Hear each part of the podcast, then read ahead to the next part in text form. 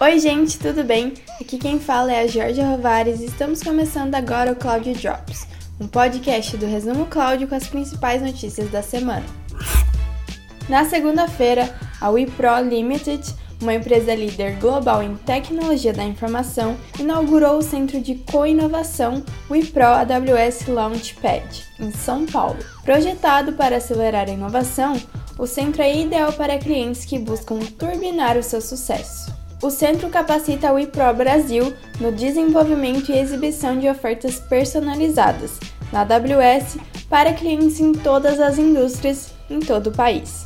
O espaço funcionará como um centro de vitrine do cliente multidisciplinar, para equipes especializadas para idealizar, colaborar, desenvolver e entregar soluções de nuvem de escalonamento.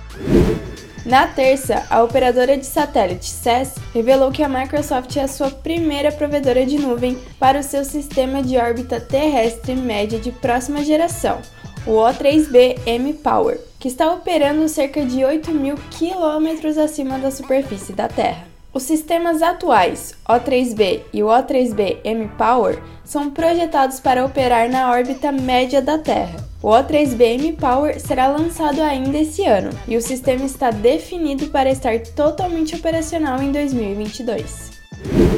Na quarta-feira, a Microsoft divulgou que está trazendo seu serviço de jogos em nuvem para os consoles do Xbox, ainda em 2021.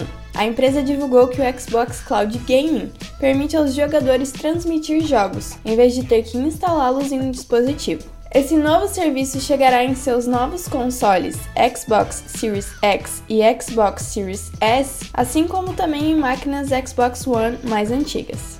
Os jogos em nuvem, nos quais os jogos são hospedados em servidores remotos e transmitidos aos usuários pela internet, são uma grande parte da estratégia da organização.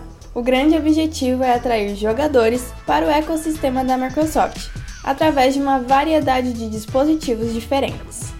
Também na quarta, o Google Cloud divulgou a chegada na América Latina do Certification Challenge.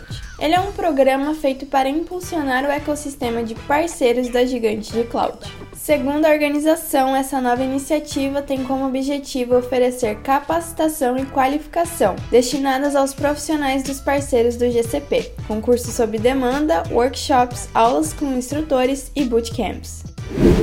Já na quinta-feira, a fornecedora global de energia Shell está usando a computação de alto desempenho baseada no Microsoft Azure para conseguir reduzir a sua pegada de carbono e explorar combustíveis alternativos. A tecnologia fornecida pelo braço de nuvem da Microsoft permite que a empresa de energia execute os cálculos massivos que são necessários para um projeto desse tamanho, maximizando sua agilidade e economia. Ainda na quinta, tivemos a notícia que a Lojas Renner sofreu um ataque cibernético, no qual paralisou alguns dos seus sistemas, como seu site e o aplicativo. O ataque de ransomware aconteceu na quinta-feira da semana passada e a empresa conseguiu retornar com as suas plataformas somente no domingo.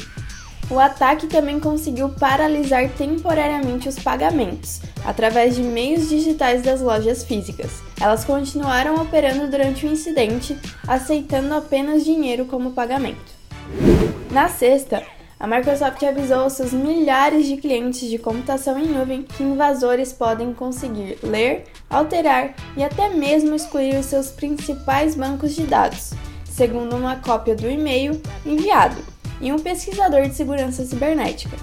O principal banco de dados, Cosmos DB do Microsoft Azure, é o mais vulnerável. Uma equipe de pesquisa da empresa de segurança Wiz descobriu que ele era capaz de acessar chaves, que controlam o acesso a bancos de dados mantidos por muitas organizações. A Microsoft disse à Reuters que, abre aspas, corrigimos esse problema imediatamente, para manter nossos clientes seguros e protegidos. Agradecemos aos pesquisadores de segurança por trabalharem sob a divulgação coordenada de vulnerabilidades. Fecha aspas.